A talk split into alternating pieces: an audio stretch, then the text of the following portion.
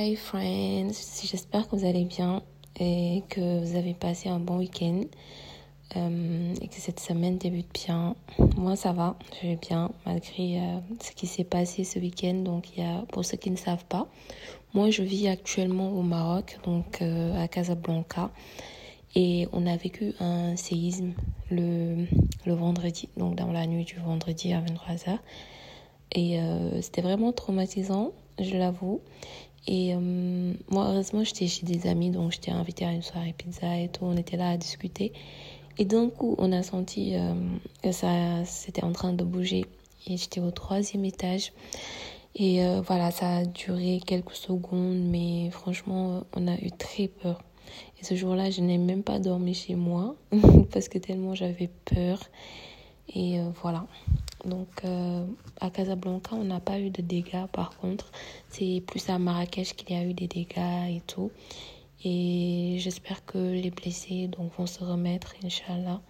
Et ceux qui nous ont quittés, franchement, qu'ils reposent en paix. Donc, voilà un peu mon week-end, comment ça s'est passé. Donc, plus de peur que de mal de mon côté. Mais bon, Alhamdulillah, comme on dit. Donc voilà, aujourd'hui pour cet épisode de podcast, nous allons parler de finances personnelles et entrepreneuriat. Donc comment on se lance dans l'entrepreneuriat, les finances, etc. Donc je tiens à préciser que je ne suis pas experte en finances ou quoi que ce soit. Donc là, je juste partager avec vous mon expérience, donc comment ça s'est passé pour moi, parce que je suis entrepreneur depuis quelques années maintenant, donc à peu près 5 ans. Donc je vais partager mon expérience pour les gens qui sont en train de se lancer ou bien qui veulent se lancer, et pour leur éviter certaines erreurs que moi j'ai faites, et donner quelques tips pour ne pas avoir ces problèmes-là. Donc voilà. Du coup, moi, je me suis lancée en 2020, donc 2019-2020, avec mon projet SONOTRIP. Et à ce moment-là, en fait, moi, j'étais en entreprise. Donc, j'étais salariée et en même temps, je me lançais en entrepreneuriat. Et ce que j'ai fait, c'est que j'avais les deux en fait, parce que en semaine, j'étais sur mon travail à mon bureau, donc du matin au soir. Et le soir, quand je rentrais chez moi, j'étais sur mon ordinateur pour mon projet. Et le week-end aussi, j'étais dedans, puisque le week-end, c'était pour amener les clients. Donc, c'était assez compliqué de faire les deux en même temps. C'était très très dur même, et ce que j'ai décidé à ce moment-là, c'est de lâcher mon boulot et de me concentrer à 100% dans mon projet, parce que après je commençais à avoir des clients durant la semaine et j'avais personne avec qui je bossais, et donc j'ai décidé de consacrer 100% de mon temps. Donc à ce moment-là, je ne déléguais pas, donc j'étais toute seule dedans, donc j'avais pas du tout le choix que de m'y mettre à 100%. Donc moi, l'erreur que j'ai faite, je dirais, c'est que je ne l'ai pas préparée du tout. Je n'ai pas préparé mon entrée dans l'entrepreneuriat, donc j'avais pas forcément d'épargne à côté pour me faire vivre, par exemple, pendant 6 mois ou 1 an sans salaire. Donc, ça s'est fait comme ça. Je n'ai rien préparé et j'étais 100% dans l'entrepreneuriat. Et ce que j'ai fait, forcément, c'est puiser. Donc, l'erreur que j'ai faite, c'est puiser dans l'argent de mon projet pour vivre. Donc, forcément, parce que je n'avais pas le choix, donc je n'avais pas d'autre rentrée d'argent que mon business. Et au fur et à mesure, mon argent personnel s'est mélangé avec l'argent de l'entreprise. Parce que parfois, voilà, je recevais quelque chose personnel à moi, je prenais cet argent pour l'entreprise. Je recevais de l'argent de l'entreprise des clients. J'avais un besoin personnel. Je prenais cet argent et je le dépensais.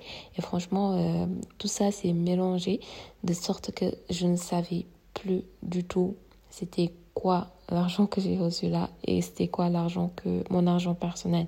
Donc ça, c'est vraiment une erreur que j'ai pu faire à mes débuts de l'entrepreneuriat. Et je sais qu'on est nombreux dans cette chose-là, parce que forcément, parfois, tu rentres dans l'entrepreneuriat sans avoir réellement préparé ça. C'est pourquoi à chaque fois que je vois des gens qui se lancent, moi, le premier conseil que je leur donne, c'est ça. Préparez-vous financièrement. Si vous avez un boulot, essayez de vraiment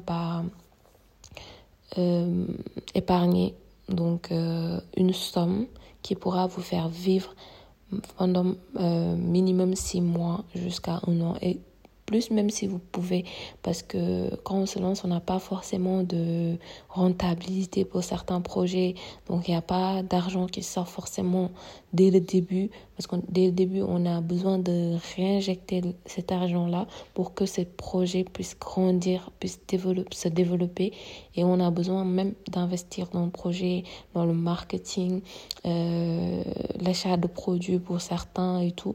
Donc franchement, c'est super important. Donc, on n'aura pas forcément de revenus, on ne pourra pas forcément se rémunérer dès le début pour pouvoir vivre de son projet, en fait. Donc, moi, c'est le premier conseil que je donne. Après, l'autre conseil, c'est vraiment de ne pas mélanger ces deux, l'argent. Donc, par exemple, si vous êtes toujours en entreprise ou bien... Si vous n'êtes toujours pas en entreprise et que vous avez une source d'argent qui est différente de votre entreprise, mais qui est votre argent personnel, essayez de ne pas les mélanger dans un seul compte. Par exemple, si vous utilisez les mobile money, essayez d'avoir un numéro différent de votre numéro personnel. Donc, au numéro professionnel, vous allez mettre Wave, Orange Money, ou bien même si vous utilisez les banques, essayez d'ouvrir un compte bancaire professionnel. Et à chaque fois que c'est un client ou bien un partenaire qui vous envoie de l'argent, mettez dans ce compte professionnel-là, ou bien mettez dans ce Wave ou Orange Money professionnel. Et quand vous utilisez votre argent personnel, donc mettez-le dans votre numéro personnel. Donc moi, je sais que ça m'a beaucoup aidé. Donc quand j'ai pris 2 téléphones séparément, où j'ai mis un numéro professionnel où je recevais l'argent des clients. Parfois, il y a des clients qui me disent « Oui, je t'envoie l'argent sur ton numéro. » Non, on voit l'argent sur ce numéro-là, le numéro commercial. Enfin, m'envoyer sur mon numéro personnel. Donc franchement, ça aide énormément. Ensuite, faut tout écrire. Faut tout écrire, que ça soit vos finances personnelles ou bien l'argent de votre entreprise. Donc, pour votre entreprise, c'est normal, c'est même obligé par rapport à la comptabilité. Donc, écrire toutes les dépenses.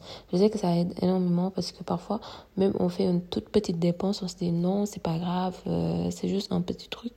Mais ce petit truc-là, après, quand on en fait régulièrement, ça devient grand. Donc, il faut tout écrire, toutes ces dépenses. Après, même ça peut aider pour se dire qu'à la fin, on se dit « Ouais, moi, j'ai acheté ça, ça, ça et ça. » C'était vraiment pas la peine. C'était vraiment des achats inutiles. Et la prochaine fois, on va éviter de faire ces achats inutiles. Donc, écrivez toutes vos dépenses professionnelles et personnelles. Ça peut aider même à dissocier les deux. Ensuite, essayez de faire un bilan mensuel. Par exemple, le bilan que vous allez faire sur vos finances, vous dites qu'il y a ça qui est entré, il y a ça qui est sorti, des deux côtés, hein, personnel, professionnel.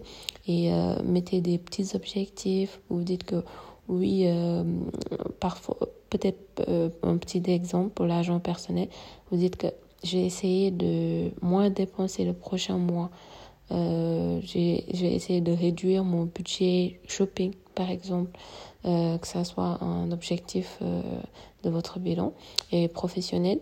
On va se dire par exemple, je vais essayer de faire rentrer un autre client de plus. Comme ça, mon chiffre d'affaires va augmenter. Donc, c'est des petits tips qui peuvent aider vraiment à réduire les dépenses inutiles et augmenter donc les rentrées d'argent. Ensuite, il y a une autre solution pour ne pas vraiment mélanger les deux, c'est se rémunérer. Donc, il y a la possibilité de faire ça, parce que moi, actuellement, c'est ce que je fais. Donc, comme je n'ai pas... actuellement, je n'ai pas de travail à côté différent de mon projet. Je me rémunère de par mon projet. Donc, on se dit que, voilà, on se pose par rapport au chiffre d'affaires que l'on génère. On se dit que, voilà, moi, je vais me rémunérer à telle hauteur parce que mon entreprise peut supporter ça. Donc, on se donne un certain montant de rémunération chaque mois. Et ça, je pense que ça peut vraiment, vraiment aider. Donc, voilà. Donc, c'est ça que je voulais partager avec vous de ma petite expérience d'entrepreneur. Donc, pour pouvoir vraiment s'en sortir financièrement, parce que je sais que c'est vraiment compliqué pour certains, donc, de gérer tout ça, parce que l'argent... Pardon. Parce que l'argent, quand on n'est pas... Par exemple, quand on n'a pas fait une formation financière... C'est difficile la gestion, parce que c'est mon cas, je n'ai pas fait de formation financière. J'ai juste fait du marketing, du commercial, etc., du digital. Mais j'aurais bien aimé avoir une formation financière, parce que ça m'aurait aidé à éviter certains pièges, à voir comment épargner, comment gérer mon argent. Voilà, donc c'est des petits trucs vraiment qu'on a besoin au quotidien qui peuvent nous aider vraiment à avancer, à développer nos projets sans pour autant vraiment voilà, traverser certaines difficultés financières. Donc voilà, c'est ça que je vais partager avec vous et j'espère que cet épisode vous a plu. Si vous écoutez sur Apple Podcast ou bien Spotify, abonnez-vous, laissez-moi des notes, parce que pour moi c'est assez bizarre, les podcasts, en fait il n'y a pas de, comment dire, il n'y a pas d'interaction directe. Donc, j'aurais bien aimé avoir vos retours, comment vous trouvez le podcast, vous avez des suggestions. Comme ça, au moins, je vois que je sais qu'il y a des écoutes et tout. Et je suis super contente parce que là, j'ai vu qu'il y a 1000 et quelques écoutes. Donc, ça me fait super plaisir pour un nouveau podcast. Donc, voilà, je vous attends pour les étoiles, les commentaires et tout. Et voilà, nous, ça se passe bien au Maroc, Hamdoulillah. Donc, vraiment, on est très, très bien. Et merci pour les gens qui ont pris des nouvelles. Ça fait plaisir. Donc, on se retrouve le lundi prochain donc pour un nouvel épisode de podcast. Je vous souhaite de passer une très, très bonne semaine. Une très bonne journée. Bye.